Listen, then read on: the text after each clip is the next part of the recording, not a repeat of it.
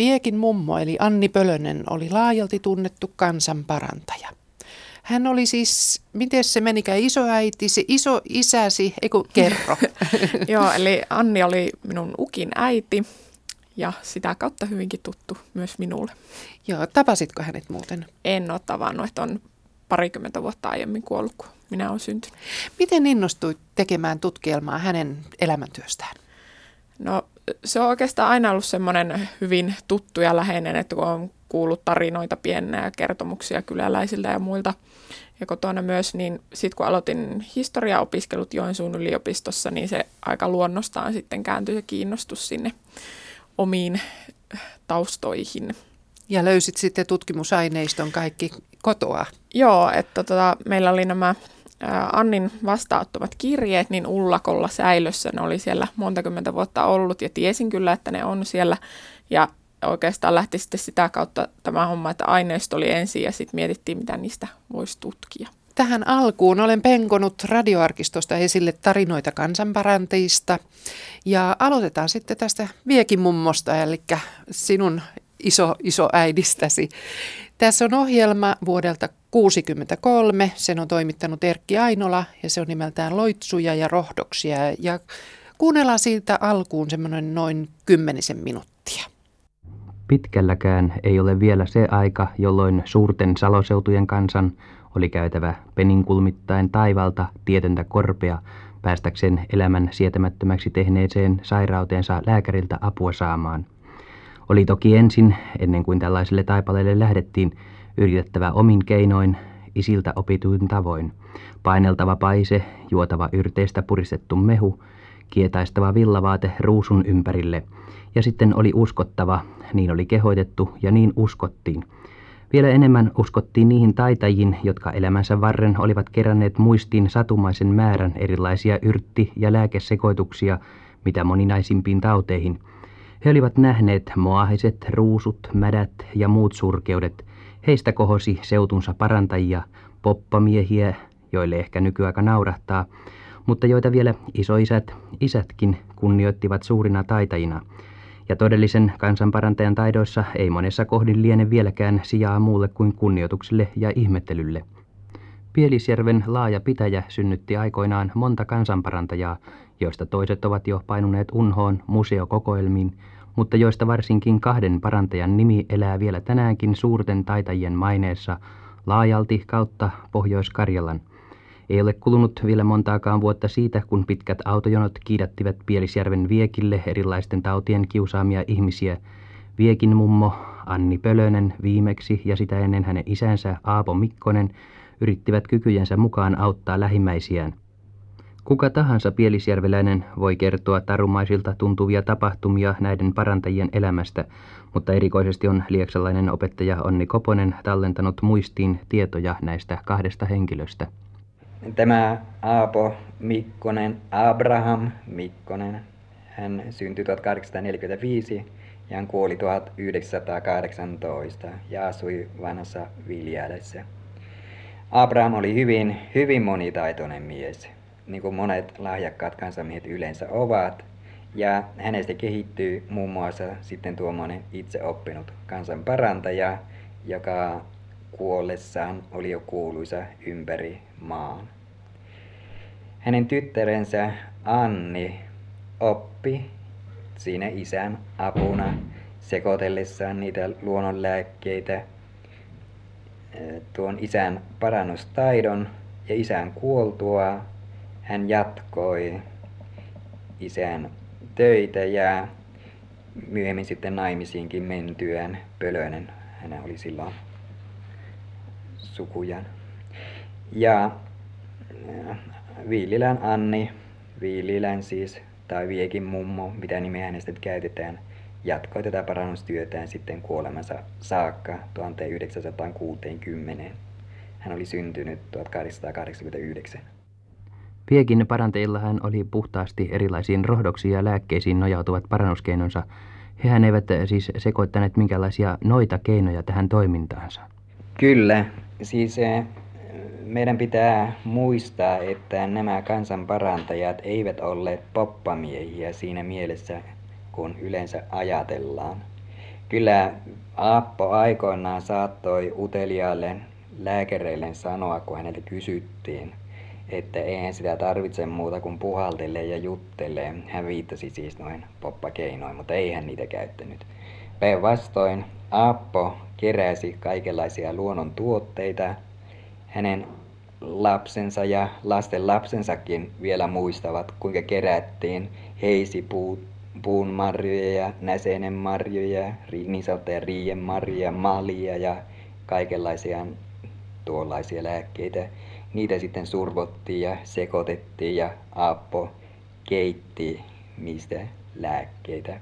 Myöhemmin Aappokin alkoi käyttää sitä aika paljon apteekkilääkkeitä ja Anni, hänen tyttärensä, käytti valtaosaltaan loppujen lopuksi vain apteekkilääkkeitä. Sekoittelivat niitä tuntemillaan tavoilla.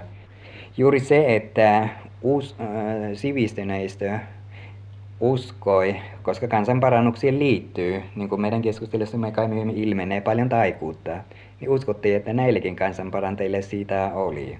Ja tämä osaltaan aiheuttaa sen, että sivistyneistö ei ole käsittääkseni täysin arvostanut noiden kansanparantajien työtä.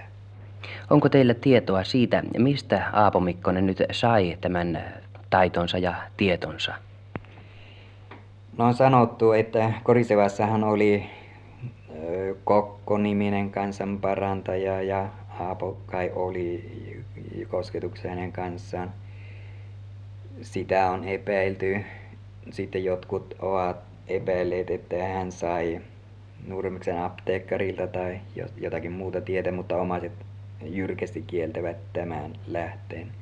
Ja mistä tuntuu, että ne paikkakuntalaiset, jotka ovat arvelleet, Aapollahan oli Lönnruutin lääkekirja, niin varmasti ja tiedämme, että Aapo kokemuksen tietä hankki tietoja. Kyllä hän varmasti erehtyi ja jäi parantamatta hänellä niin kuin tyttärelläänkin, mutta kokemus auttoi vuosikymmenien kuluessa hyvin paljon. Ja se vanha kansan suussa säilynyt muu lääketietous, mikä perintönä oli tullut. No mitä sairauksia he lähinnä paransivat? Yleensä on niin, että tällaiset kansanparantajat eivät hänet tunne ihmiskehoon sisuus. Kaluja, jos nyt niin sanoisi, muuta kuin noin kokemuksen tietä. Ja yleensä kansanparantajien taito ulottuu lähinnä kaikenlaisiin pintavikoihin. Ihottumaa, reumatismia ja muuta sen kaltaista kun me käyt, jos me käytämme tuollaisia kansanomaisia nimityksiä, niin me voimme sanoa, että ruusua paransivat ja luukoita ja määtää ja ruohotusta, verenmyrkytystä, säärihaavoja, sormessa olevaa raania ja muuta sen kaltaista. Teillä on varmaan mielessänne monia tapauksia. Muistuuko mielenne yhtään sellaista erikoista tapausta tällä hetkellä, jonka he olisivat parantaneet? Nyt täytyy ottaa huomioon myös se asia, että potilaan usko myöskin on parantava tekijä ja nämä molemmat kansan parantajat kyllä saivat sellaisen maineen, että minä luulen, että monasti potilaan oma uskokin tähän lääkäriin se vaikutti parantamiseen. Mutta on paljon sellaisia tarinoita, kenties niissä voi olla monessa liiotteluakin. Eräs nyt on minulle jäänyt henkilökohtaisesti mieleen. Aikoinaan me kävimme Viljälessä, kävin.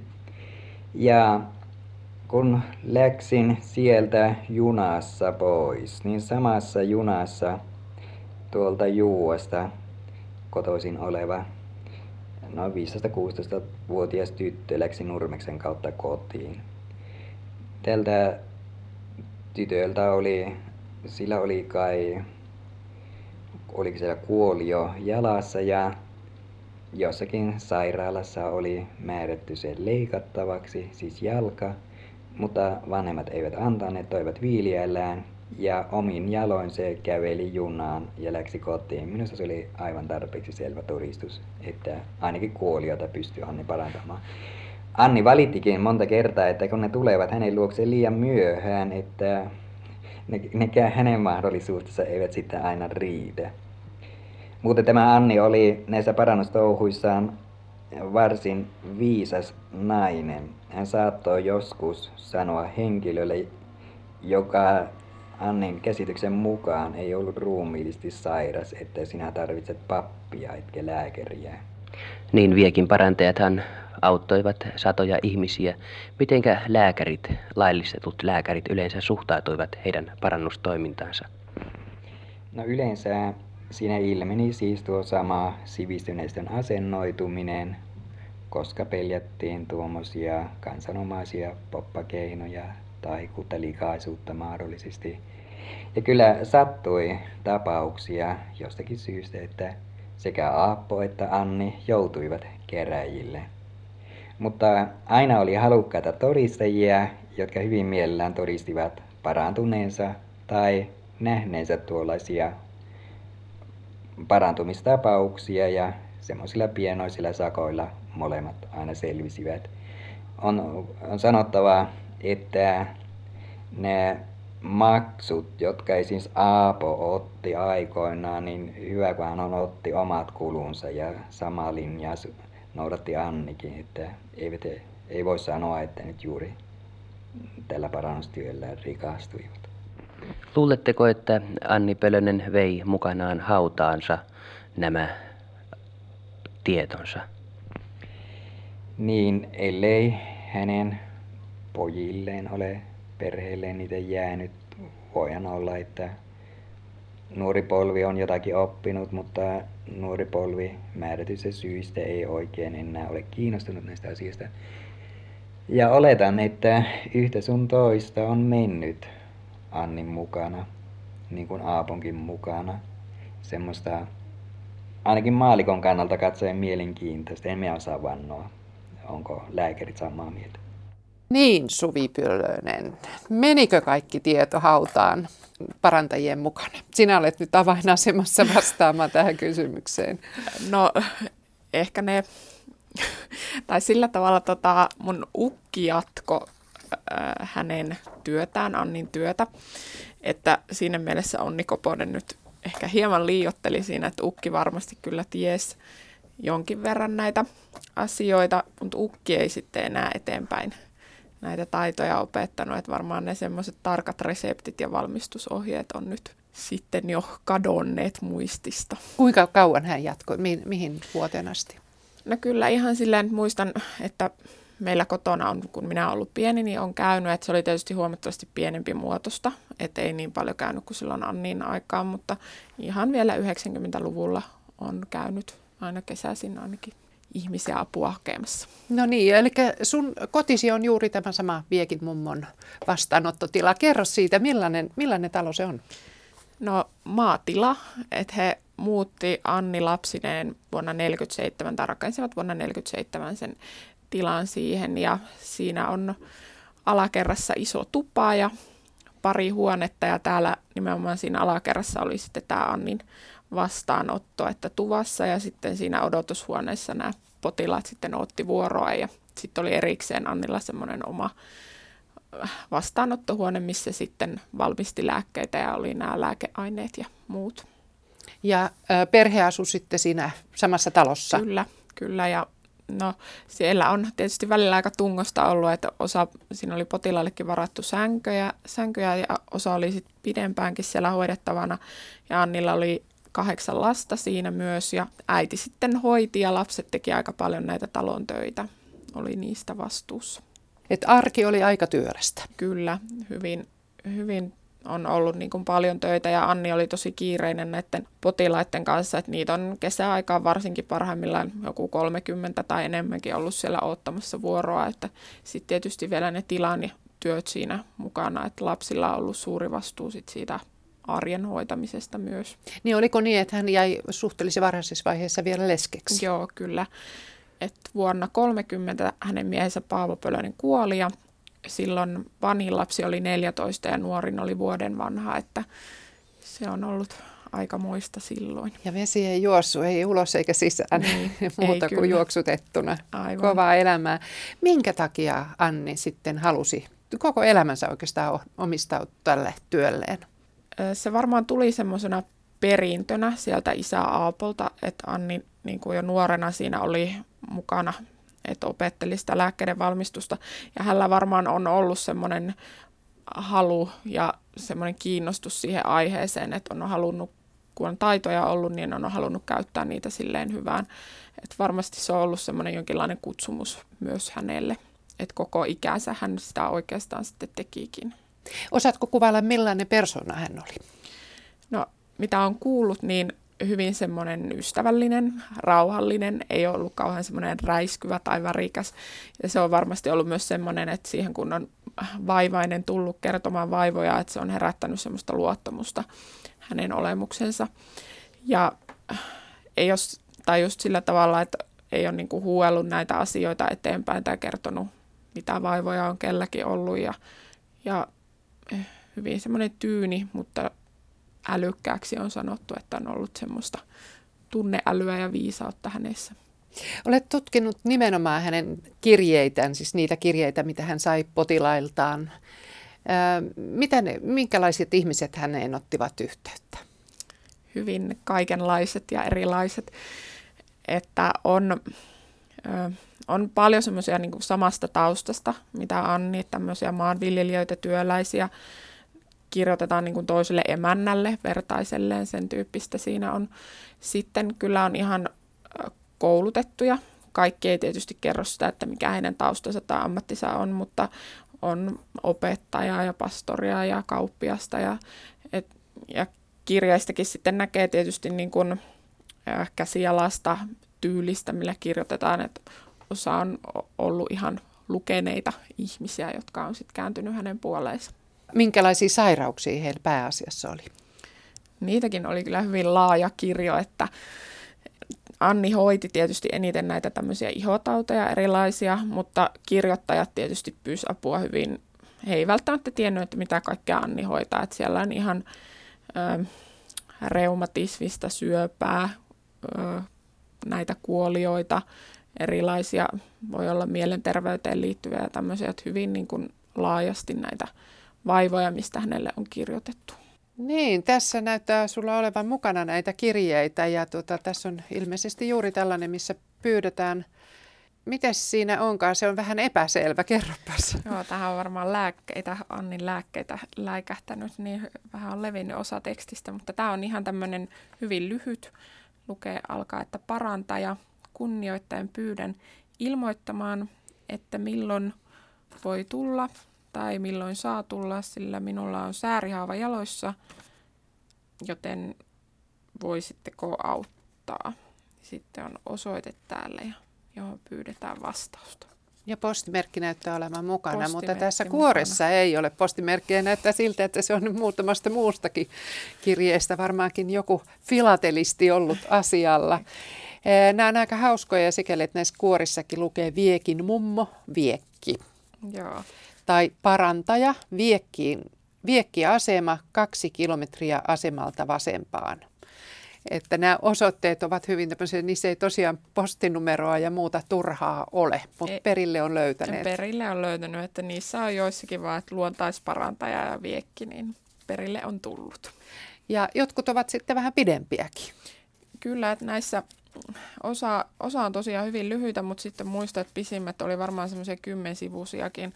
Et siinä toisaalta näkyy mun mielestä myös se, että on ollut semmoinen tarve saa, saada niin kuin kertoa omin sanoin siitä, siitä tilanteesta. Ja jotkut ne asiat on voinut olla semmoisia, että niistä ei ole kellekään mulle kerrottu.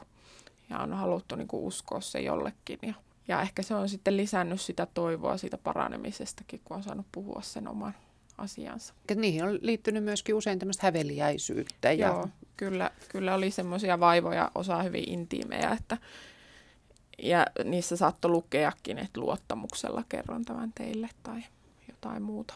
Pomikkosen aika ei varmasti ollut edes lääkäreitä lähellä, mutta että sitten Annin aikaan alkoi varmaankin olla, että miten sitten ihmiset valikoi sen, että ottaako virallisen lääkäri yhteyttä vai Anni Pölöseen. Joo, ja nimenomaan he niin kuin, tai monesti toisen ilmi, että he valitsee tämän niin kuin Annin hoidon, että osa näistä kävijöistä ja kirjoittajista niin oli käynyt jo lääkärillä, ja joko niin monet sanoo siinä kirjassa, että ne ei ole auttanut mitään ne lääkäreiden lääkkeet. Ja sitten jotkut ei ollut tyytyväisiä tai halusi kokeilla jotain toista hoitomuotoa, että jos oli vaikka määrätty leikkaukseen, niin he niin ajattelivat, että he ei halua sitä, jos se ei onnistu tai ei jouda olemaan siellä sairaalassa. Ja, että on haettu vähän semmoista niin toista vaihtoehtoa. Ja osalla on tietysti ollut jo se aikaisempi omakohtainen kokemus, että he tietää, että se kansanparantaja osaa auttaa ja myös ehkä ovat kuulleet nämä, että on kuultu muilta, niin on myös vaikuttanut siihen, että on päätetty kääntyä sitten kansanparantajan puolelle. Niin, voiko siinä olla mukana sitten jonkinlaista tämmöistä kuulusta johtuvaa luottamusta Joo, myöskin? kyllä. Et monessa niissä kirjeissä oli, että olen niin kuin kuullut luotettavalta taholta monesta eri paikasta, että osaatte auttaa näissä asioissa, niin kyllä se sitä lisää jotenkin siihen sitä uskoa, että apua löytyy. Tuossa ohjelmassa Koponen mainitsee siitä, että useimmiten näillä kansanparantajilla ei ollut anatomian tuntemusta. Miten sanot Annin osalta tähän? No kyllähän hän oli niin kuin kiinnostunut lääketieteestä ja on lukenut kirjallisuutta ja tämmöistä, mutta tota, ei tietenkään se, niin kuin nämä tutkimusmenetelmät, että millä hän, kun tuli potilas siihen vastaanotolle, niin millä tavalla tutki, että se oli niin kuin käsin tunnustelemalla, kyselemällä, ettei ollut semmoisia niin mittauksia tai muuta tämmöisiä tietenkään käytössä, että kyllä se sinällään pitää paikkansa se, että se on ollut erilainen se kohtaamistilanne kuin sitten siellä sairaalassa lääkärin vastaanotolla. Löytyykö hänen jäljiltään lääketieteen kirjoja, että just kun viitatte tähän anatomian tuntemukseen, että onko hänellä ollut mitään tämmöistä käsikirjastoa ihmisen koostumuksesta? No siitä ei ehkä, tai en tiedä onko niitä enää ainakaan niitä kirjoja, mutta mun käsityksen mukaan on tullut niin lehtiä ja on löytänyt semmoisia niin las, laskuja tavallaan lehtitilauksista tämmöisiä terveyden terveyteen liittyviä, mutta niitäkään lehtiä ei kyllä varmaan enää ole tallessa. Joo, mutta et hän on kuitenkin pyrkinyt tutkimaan Joo. myöskin mahdollisimman paljon Joo, muutakin kyllä. kuin sen kokemuksen kautta, mitä mm-hmm. hän isänsä kautta sai. Miten tuota, kuinka paljon näitä kirjeitä on säästynyt? No niitä on suurin piirtein 2000. Oho, se on aika iso määrä. Joo, kyllä niitä on paljon tullut ja tietysti ei voi tietää, että onko niitä ollut vielä enemmänkin, mutta sen verran on kuitenkin tallessa, että ne on vanhimmat on 30-luvun lopusta ja sitten ne oikeastaan loppuu siihen kuusi, vuoteen 1960, että silloin hän kuoli, niin sen jälkeen ei kauhean paljon ole niitä kirjeitä enää sitten säilynyt. Ja hän teki siis ihan loppuasti töitä, voi Joo, sanoa. kyllä. Miten hän vastasi näihin kirjeisiin? Lähettikö hän sitten vastaanottoajan vai, vai miten, miten hän vastasi niihin? No, tätä monessa kirjassa kysytäänkin, että milloin on sopiva aika tai pyydetään just lähettämään niitä lääkkeitä, mutta epäilen, että hyvin harvaan kirjeeseen on vastannut, että siellä on yhdeltä kuukaudelta esimerkiksi, kun oli, hänestä oli tehty tämmöinen lehtijuttu seuralehteen, niin sen samaisen kuukauden aikana tuli yli 300 kirjettä. Että hän ei mitenkään kyllä ehtinyt niihin vastaamaan ja silloinkin kun aloin itse niitä tutkia, niin siellä oli vielä ihan semmoisia avaamattomia kirjeitä.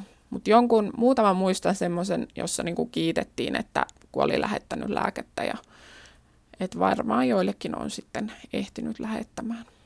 Niin, että hän myöskin toimii ihan tämmöisen etälääkärinä. Joo, joihinkin tämmöisiin yleisiin ihottumiin ja muihin on ehkä jonkun kerran sitten lähettänyt niitä lääkkeitä. Millaisia hänen työpäivänsä olivat? Ihmisiä siis tuli virtana junalta ja joka paikasta. Joo, pitkiä. Et en, en tiedä milloin on se aamujuna, mihin kelloaikaan tullut siihen viekiasemalle, mutta sieltä ensimmäiset on tietysti kävellyt polkua pitkin ja siinä ei tosiaan ollut mitään semmoisia vastaanottoaikoja, että nämä potilaat saattoi tulla silloin, kun Anni oli vaikka viimeisillä raskaana. Yhdessä kirjeessä kerrottiin, että tämä kirjoittaja kertoi, että kävin teillä silloin, kun talossa juhlittiin poikanne häitä ja näin edelleen. Että se oli ehkä aika erilaista silloin se, se äh, arki. Ja äh, nämä kun potilaat tuli, niin Anni siitä niin kun järjestyksessä, tietysti jos oli kiireisiä tapauksia tai pieniä lapsia, niin otti heidät ja äh, siinä tutkija kyseli, että mikä vaivaa.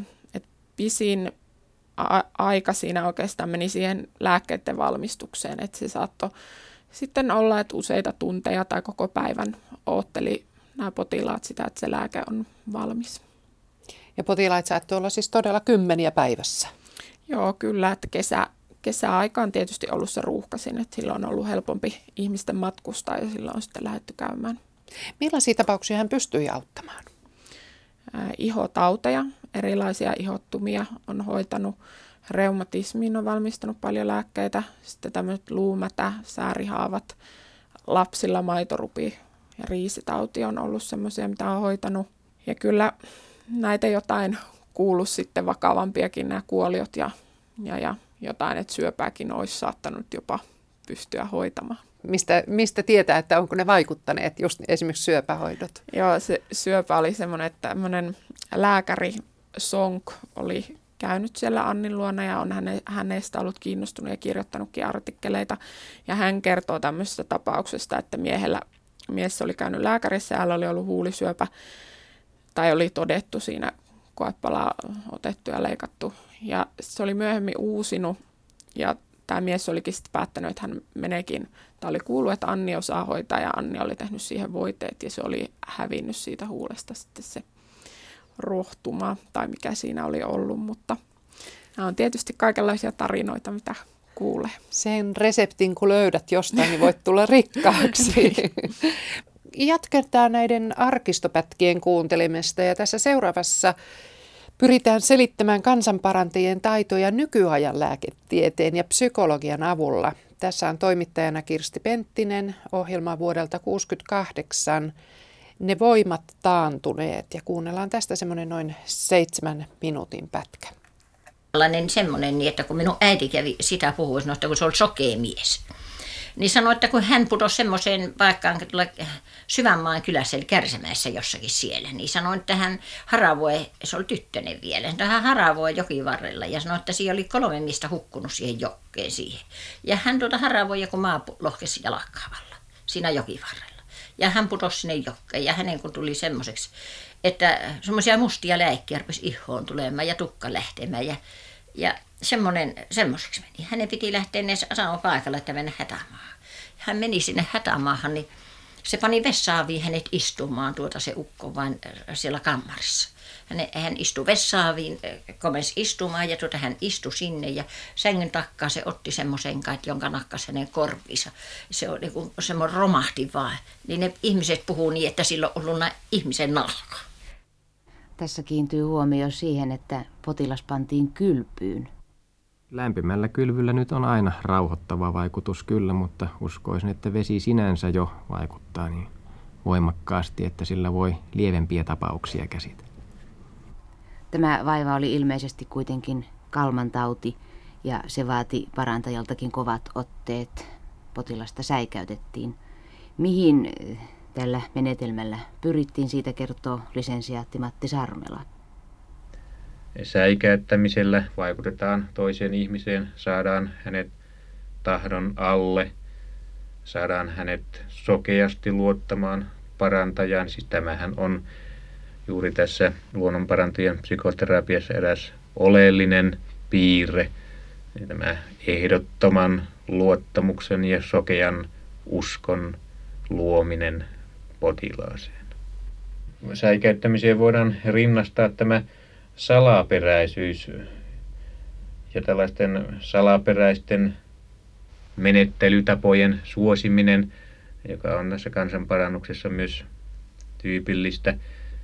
Siis tällä pyritään luomaan sellainen ilmapiiri, jossa eh, tämä parantaja voi todella nousta parannettavan tahdon yläpuolelle ja saada hänestä tällaisen yliotteen.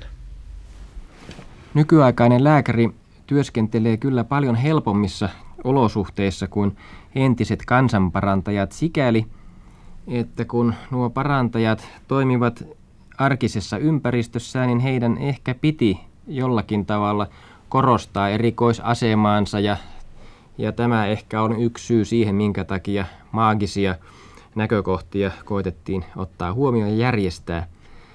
Sanoisinpa niin, että nykyaikainen lääketiede itsestään on jo aika lailla maagista potilaille.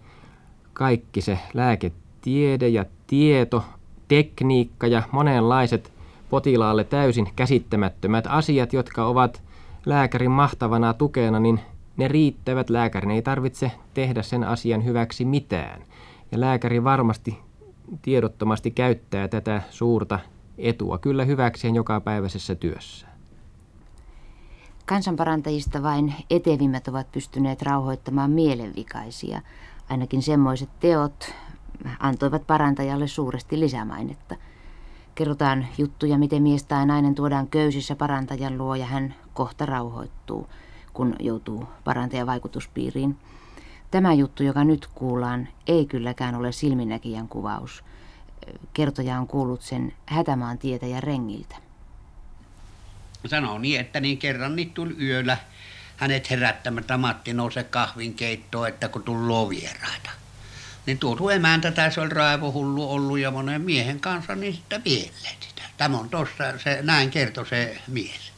Ja se sitten tuota, sanoi, että hän keitti kahvi. Ja sanon, että sitten tullo ja se hirveästi huuti ja se oli ihan mahdotonta se ja riskiemäntä ollutkin ja monen miehen pielet ja se oli tällainen jo valmiiksi lääkkeet se hätämaa ukko, kun se oli sokke se hätämaa ukko. Ja se sitten niin tuota antana ryypyt sille väkisellä, se oli, se oli pieltynä ja se oli pitänyt kerrassa niin tuota, niin ottaa tuota ja väkisellä antoi sen suuhun. No kun se oli saatu suuhun ja menemään se mahaa, niin se oli kaatunut siellä lattia tällainen pian alusen vain ja ei mitään kun se oli nukkunut. No siinä aikansa sitten vieraat porisseet sitten ja sitten lähteneet pois. Kauan aikohan ne ollut on siellä, tietäähän sen kun kerran pitkä matka ajettuna on ja heittäneet se emänän sinne ja se on nukkunut. No sitten kun se oli mennyt pois sieltä, niin lähteneet ne vieraat, niin Matti sanoi, että hän ei hirvinä ruveta nukkumaan, kun tuota, se semmoinen oli kauhean se tulo. Ja näkyy, mikä siinä näkyy niin sanoi niin, että hän sitä hiljaa köyttä hakemaan, kun siinä on porstuassa niin köys, niin että minä panen se akan kiinni, että, tuota se ei, että minä osaan rahassa nukkua. Joo, ja se sitten niin oli se ukko semmoinen, vaikka sanoi, että se ei varmaan kuulu se ukko. Niin sanoi, että Matti, älä ota sitä köyttä, että se ei nouse kuin huomenna iltana. Ja niinhän se oli ollut. Niin oli se, oli se melko tälle potilaalle oli annettu eh, enemmän tai vähemmän väkisin eh, pullosta eh, vahvat ryypyt, jonka seurauksena hän sitten nukkui koko sen päivän ja oliko se nyt niin, että myöskin vielä seuraavana päivänä. No tässä ei kuitenkaan ole mitään ihmeellistä. Lienee todettava noin yksiselitteisesti, että kyllä tämän päivän lääketieteellä on mahdollisuuksia antaa sellaiset ryypyt, että, nuk- että nukkuu vielä useammankin päivän kuin vain nämä pari päivää. Näissä mielenvikaisuustapauksissa eh, saattaisi kuvitella eh, olleen monenlaista potilasta. Varmaan osa on ollut varsinaisia vaikeitakin mielisairaustapauksia, mutta enpä pitäisi mahdottomana, etteikö olisi tilapäisten häiriöiden valtaan joutuneita ihmisiä pantu ehkä mielisairaan kirjoihin, ehkä köysiinkin köytetty, ja jos tällainen onneton sitten tuotiin voimakastahtoisen parantajan puheille, niin saattaapa olla mahdollista, että, että tämän persoonallisella vaikutuksella on ollut niin suuri teho, että potilas, joka muutenkin olisi ehkä jo ollut parantumassa tuosta häiriötilastaan, niin on saanut ehkä hyvinkin lopullisen, ehkä pysyväisenkin avun. Niin, tässä äskeisessä ohjelmassa lääkärit, asiantuntijalääkärit Lauri Altio ja Antti Mattila yrittivät puhkiselittää suorastaan näiden kansanparantajien taitoja ja käyttämiä lääkkeitä ja huumausaineita ja muita. Yritetään mekin sitten, Suvi Pölönen, tässä vähän analysoida näitä, näitä tota Anni Pölösen ja miksei Aapo Mikkosenkin hoitoja.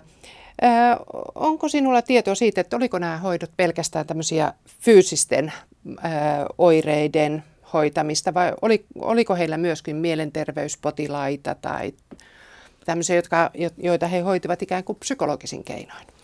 Kyllä se on siihen fyysisiin vaivoihin keskittynyt, että ei ole sillä tavalla tietoa. Avuhakijoitahan tietysti voi olla monenlaisia, mutta en ole kyllä kuullut, että kumpikaan olisi hoitanut sitten henkisiä tai tämmöisiä psykologisia vaivoja. Millaisia lääkkeitä ja millaisia hoitoja sitten Anni Pölönen käytti? Ne oli yleensä joko niin kuin voideltavia, tämmöisiä ulkoisesti käytettäviä, tai sitten on joitakin niin kuin sisäisestikin nautettavia ollut, mutta nämä voiteet oli ehkä niitä sitten niitä yleisimpiä, mitä hän valmisti. Ja niissä oli yhdistettiin niin kuin luonnosta kerättyjä ainesosia ja sitten hyvin paljon näitä apteekista ostettuja aineks, aineksia. Ja apteekistakin ostetut monesti niin kuin pohjautu kasvikuntaan, että niissä oli jotain niin kuin luonnon, luonnon ainesosia myös. Tiedätkö, mitä kasveja ja mitä lääkkeitä hän käytti? No luonnosta yksi, mitä on paljon kerätty, niin on pihka. Ja sitä Anni ei itse ehtinyt keräämään, että sitä ihan kylän lapset sitten kävi keräämässä ja omatkin lapset on varmasti kerännyt ja hän sitten heille maksoi siitä pientä korvausta. Ja tämä pihkahan on, tai oikeastaan kaikki nämä lääkekasvit, mitä hän on käyttänyt, ne on semmoisia ihan niin kuin yleismaailmallisia. Tiedetään, että niissä on tämmöisiä parantavia ominaisuuksia ja pihkassakin on, siinä on semmoisia antiseptisiä, että se niin kuin puhdistaa ihoa ja muuta. Ää, koiraheisipuun kuorta, malia, sitten näitä näsien eli riien marjoja hän käytti myös. Et se oli varsinkin tähän riisitautiin, mitä lapsilla oli, niin yksi semmoinen kasvi, tai nämä marjat, jotka oli sitten siinä tärkeänä osana lääkkeessä. Eli niissä oli paljon D-vitamiinia. Joo, ja ne on, ne on tota ollut, tai ne on todella myrkyllisiä ne marjat, ja niitä on muihinkin vaivoihin käytetty, ja että se ihan keskushermostoa ja kaikkea voi vaikuttaa se myrkky, mutta ne on ensin liuotettu niin kuin spriihin, alkoholiin, että se on ne myrkyt liuennut ja sinne on jäänyt ne vahvat, vahvat ainekset sitten. Entä nämä ää, lääkkeet tai ainesosat, mitä hän osti spriitä ja muuta apteekista, niin oliko ne myöskin ihan siis tämmöisiä reseptilääkkeitä vai ainoastaan tämmöisiä niin kuin tukiaineita? Ää, joo, siihen aikaan pystyi vielä, tavallaan hän kirjoitti aina semmoisen pitkän listan, antoi sen ja tämmöisen juurikorin jonkun matkaa, joka oli menossa Lieksaan tai Nurmekseen tai myöhemmin sitten tähän lähikylälle Mätäsvaaraan perustettiin apteekki. Ja ne oli yksi, mikä tässä onkin sellainen asia, että se on yksi syy, miksi se parannus niin kuin ei ukin jälkeen ehkä jatkunut, että nyt nykyään ei enää apteekista tämmöisiä saa myydä rikkihappoa ja muuta. Et osa on tietysti ollut, mitä hän on ostanut kaikkia eri balsameita, tämmöisiä voiteita tai pohjaksi siihen voiteisiin, niin silloin niitä on pystynyt sieltä vielä vapaasti hankkimaan. Vanha sanalaskuhan sanoo, että jos ei viina terve eikä sauna auta, niin ei sitten, sit se on kuolimaksi. Käyttikö viinaa? No se on ollut tietysti pohjana se alkoholi näissä monissa, että kyllähän sitä spriitä on mennyt paljon ja siihen on tämä lääkäri kirjoittanut sitten Lieksassa reseptin, mutta en tiedä, että silleen ihan, että huikka. Niin, huikka konjakkia. niin, en, en semmoisia en ole kyllä kuullut. No tiedätkö sitten näitä tämmöisiä nukutusaineita tai vastaavia, mitä hän olisi käyttänyt? Ei ole kyllä niistäkään tietoa, että olisi semmoisia käyttänyt. Hän ei kä- tehnyt mitään leikkauksia varmaankaan. Ei, että hänellä on kyllä ollut niin kirurgiveitsiä, että kun on ollut näitä paiseita ja tämmöisiä, että niitä hän on puhkassu, mutta ei mitään sitten tämmöisiä isompia ole kyllä tehnyt. Potilaat oli kaiken ikäisiä, kyllä. ihan vauvasta vaariin. Ihan pieniä lapsia tuotiin ja sitten oli vanhempaa väkeä myös. Mitä muita hoitoja kuin ihan näitä lääkkeitä? Mm, on iskenyt suonta myös, sen ainakin tiedän. Sitten kyllähän on ollut siinä niin kuin kylällä synnytyksissäkin apuna tarvittaessa. Et ne ehkä nyt lähimmät. Et hän oli kuitenkin aika tarkkaan sit rajautunut siihen, että mitä hän käytti, minkälaisia keinoja. Että kyllä ne, niin kuin, ne itse valmistetut lääkkeet on ollut se pääasia. Siinä. Oliko hän myös kuppari? On varmaan ehkä osannut, mutta mä en nyt muista, että hän olisi sitä sillä tavalla sitten tehnyt. Äskeisessä ohjelmassa mainittiin tuo Hätämaan tietejä, eli Juho Luomajoki, joka itse asiassa oli aivan samoin, sama ikäinen kuin Aapo Mikkonen, syntynyt 1843 ja kuoli 1914. Ja hän oli yksi näistä kaikkein tunnetuimmista kansanparantajista Mikkosen ja Pölösen ohella. Ja tästä samasta henkilöstä on Puhe seuraavassakin ohjelmakatkelmassa. Toimittaja on Pentti Sydänmaa ja tämä ohjelma on vuodelta 1957. Kuulemme tässä hätämaantietäjän naapurin Ville Partasen kokemuksia siitä, miten tämä häntä auttoi. minulla oli niin sanottu pasko silmissä silloin poikasena.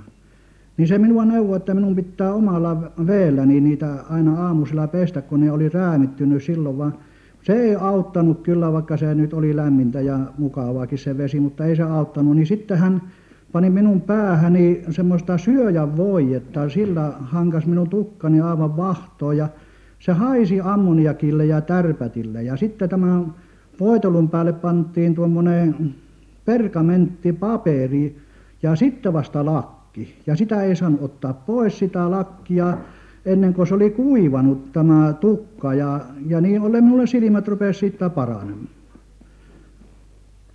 No tiedättekö mahdollisesti, mistä nämä Juho Luomajoen käyttämät lääkkeet ja taikaesineet olivat peräisin? No nämä lääkkeet oli aivan luonnosta kerättyjä, sillä siinä oli apulainen, joka keräsi ne tuolta kesäaikaan kasvikunnasta. Sillä oli semmoisia erilaisia kasvia, mitä kasvaa lähteen laidamilla ja ojanvarsissa, se ristisojan varresta, niin niistä hän sen, ja sitten apteekkiaineita hän käytti. Ammoniakki oli hyvin suuressa merkityksessä ulkonaisissa lääkkeissä ja tärpätti. Ja niin sanottu Hockmanni, Hockmannin tipat oli sitten sisäisissä aineissa, niin ne oli myös hyvin paljon tekijänä, mitä niistä aina noin kuulija sai. Hätämaan tieteellä kuuluu ollen myös tuollaisia telepaattisia kykyjä. Mitä te näistä tiedätte? No minä satun isävainaan kanssa olleen yhdenä kesä pyhäiltana siellä. Muistan hyvin, hyvin selkeästi sen asian, kun oltiin istumassa iltaa. Ja siellä oli paljon muitakin vieraita ja siinä kahvia juossa sitten yhtäkkiä ukko meni tavallaan niin jonkunlaiseen horroksiin ja kasvoltaan kalpeni jonkun verran. Ja siitä selvittyy hän sanoo siinä, että nyt tulee vieraita ja silloin ne tulee harmajalla hevosella ja kärryssä istuu mies, jolla on käsi kääressä. Ja siinä sitten poristiin kaikenlaista. Tietenkään minä en sinne kiinnittänyt huomiota, kun olin vielä niin, niinkin nuori mies, mutta vanhempana isä sitten sanoi, että eiköhän me lähetä nyt kotia jo, että niin, kun on kulunut ilta. Ja me lähdettiin sitten kotiepään tulemaan sitten niin noin 300 metrin päässä mehtätaipaleella tuli meitä vastaan juuri sellainen harmaja hevonen, jolla oli kärryt ja kärryssä istui mies, jolla oli käsi hihnassa ja toinen mies ajoi sitten sitä hevosta. Että näin ollen se minun niin säväytti heti, kun se ukko oli kertonut, että se tuntui hyvin kummalliselta, että kuinka tällainen tieto oli hänelle tullut, kun hän on siinä meidän keskellä oli, eikä kukaan käynyt sanomassa. Kyllähän se ihmeelliseltä tuntui. Minkälaisia potilaita siellä yleensä kävi? Potilaita oli kaikenlaisia. Siellä oli ihmisiä ja eläimille hajettiin sitten muuten lääkkeitä ja kyseltiin eläimien katoamisesta. Ja ihmisistä on mainittava mielisairaat, luumätäiset ja nuo ihotautiset, joilla oli erikoistunut niiden hoitoon.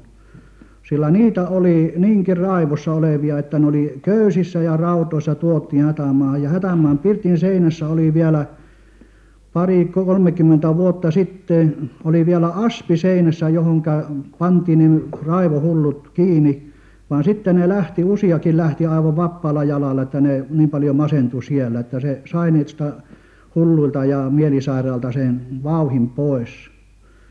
Ja sitten näistä ruusua, jota hyvin paljon oli kans, niin sitä hän paranti niillä aivan omatekoisilla voitella ja lääkäriltä tuomitut jäsenet jäi monellekin vielä toimimaan, kun hän niitä hoiteli niillä keitoksillaan.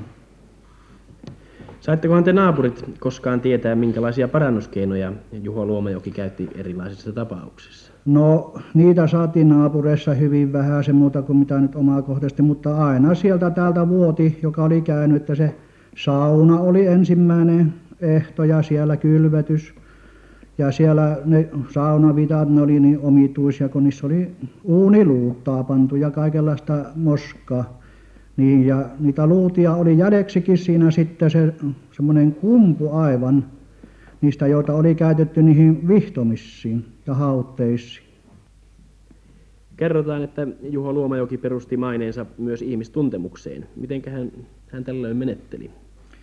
Kyllä, kyllä siinä on perää aika paljon, sillä minä muistan yhden tapauksen semmoisen, että kun hän oli kylvi aina kaksin eri naurismaata. Toiseen omaa naurista ja toiseen sitten sitä naurista, jota sai yleisö varastaa ja muuten ottaa. Ja se aina se oma naurismaa sillä oli hyvin rehevä ja toinen se ei ollut kuin pikkusia nuppeja, niin meitä oli kolme poikaa siinä hätämaallisen siskonpoikia kaksi ja minä ja me päätettiin, että vaan käydäänpäs tuolla ukon puolellakin, että kun siellä on niin kovin paljon naurista, että, niin, että eiköhän tuota nyt saisi sitä otetuksi. No mehän mentiin sinne ja, ja kun otettiin sieltä sitten nauriit ja nakattiin sinne aijan taakse, siinä niin ne pojat oli vähän epäuskoisempia, ne otti kepillä, mutta minä olin vähän syrjäisempi, minä otin sen kaalesta, huikkasin sinne ja sitten syöttiin.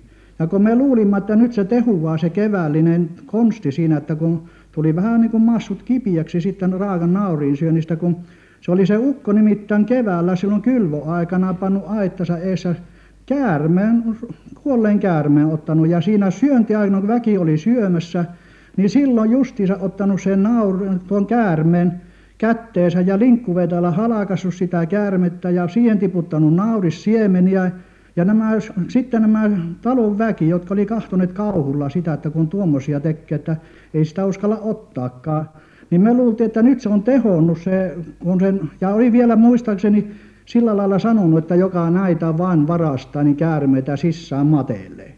Ja kun meille rupesi sitten, kun me olimme syönyt sitä raakaa naurista, niin meille rupesi epäusko vaivaamaan, että tosiaankin onko meidän sisään nyt käärmeitä mennyt, kun rupesi vähän niin kuin turvuttamaan ja muutenkin kipeloimaan. Että kyllä sillä ukolla oli semmoista, semmoista sanoisinko, että se uskotti, kun hän juuri syöntiajaksi oli silloin sen käärmeen ottanut sieltä käsiteltäväksi, että se näki ne talon työväki. Vaikka me poikasta ei ollut sitä nähty, vaan me uskottiin, kun toiset kertoi se, että se on käärmeet sen pannun naurissiemeniä. Niin, hänellä oli tietenkin siellä kotonaan hätämaassa erilaisia taikaesineitä. Saivatkohan sivulliset yleensä nähdä niitä? Kyllä sillä oli semmoinen koppa siinä sängyn kohdalla, pärekoppa, että siinä ei tainnut saada kukaan nähdä se. Kun hän muutti asuntoa kamarista toiseen, niin se koppa seurasi aina siinä sängyn kohdalla katossa. Se oli tuollainen pärreistä tehty mitoltaan ehkä 20 kertaa 35 senttiä, eli niillä paikon. Mutta sitten kun se ukko kuoli, niin se hänen sisarensa Riikka vainaa, niin hän oli ehättänyt sen kopan ottamaan sitten pois ja sen hävitti, että ei saaneet tutkia sitä kukka, että mitä se tosiaan sisälti, jota luultiin, että siellä on jotakin semmoisia aivan taikaesineitä oikein tärkeitä, kun se niin sitä varjeli sitä koppaansa. No joo, siinä rupesi käärmeen siemenet jo poikien vatsassa kipeloimaan. Ja tuota, tässä on aika paljon tuollaista sanastoa sairauksista, jota, jota ei nykyisin ehkä ihan käytetä. Pasko silmässä ja luumätä ja niin päin pois. Suvi Pölönen, kuinka paljon olet saanut selville tätä terminologiaa, vanhaa saira- sairausterminologiaa? Jonkun verran piti kyllä, kun kirjeitä luki, niin sieltä tietoa etsiä, että mikä tämäkin mahtaisi olla. Että kyllä niitä vähän sen on tullut opeteltua. No opetappas meillekin. no tämä silmäpasko on käsittääkseni ollut tämmöinen niin trakooma, että sinne on tullut semmoinen tulehus siihen silmään. Ja monestihan ne, just nämä vanhat nimitykset on jotenkin kuvailevia, että sekin on varmaan sitten, kun se silmän ulkomuoto on muuttunut ja näkö, niin siitä tulee tämä nimitys epäilisin. Entäs luumätä?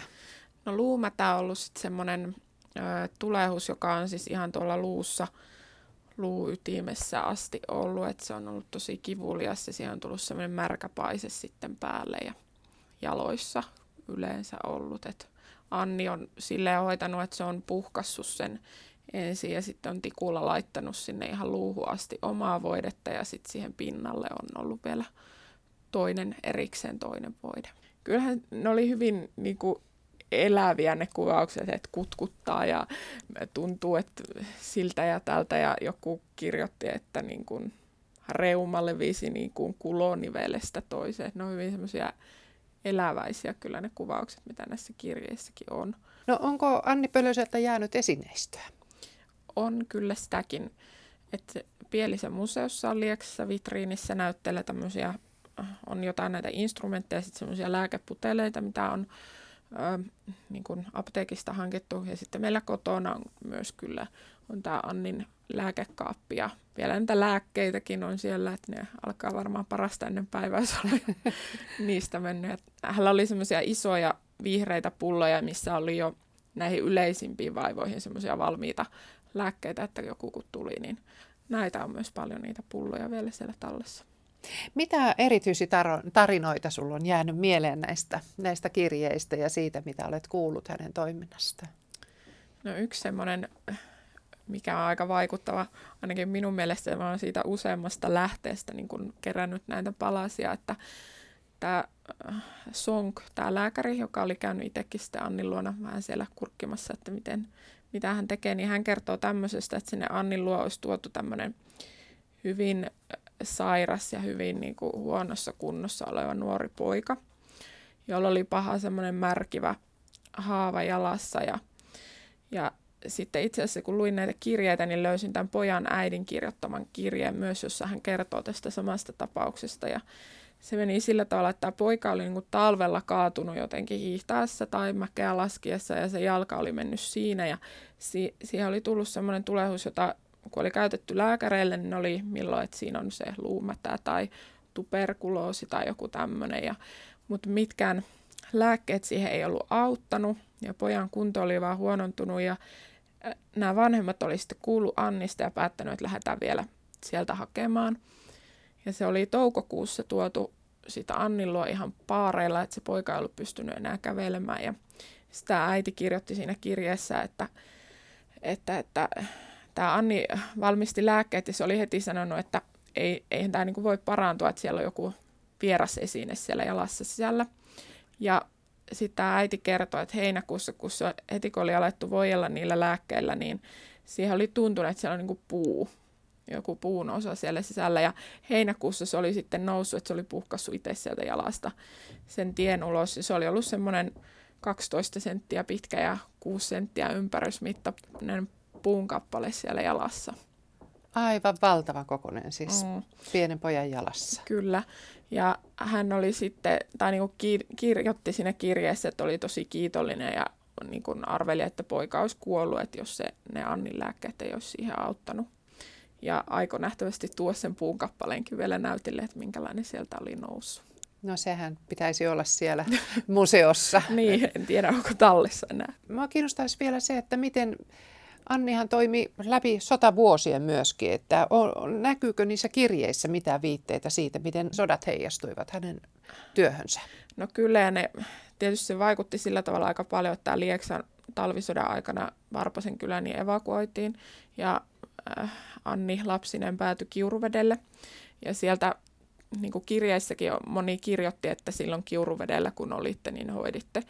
Että se, sekin sit lisäsi taas mainetta sinne suuntaan.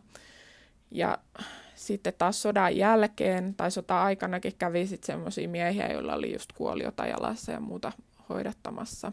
Tai nyt kuulin vastoittain eräs mies kertoa, että hän oli ollut silloin pienenä poikana, just silloin talvisodan aikaa, hänellä oli ollut joku paha tämmöinen säärihaava tai vastaava.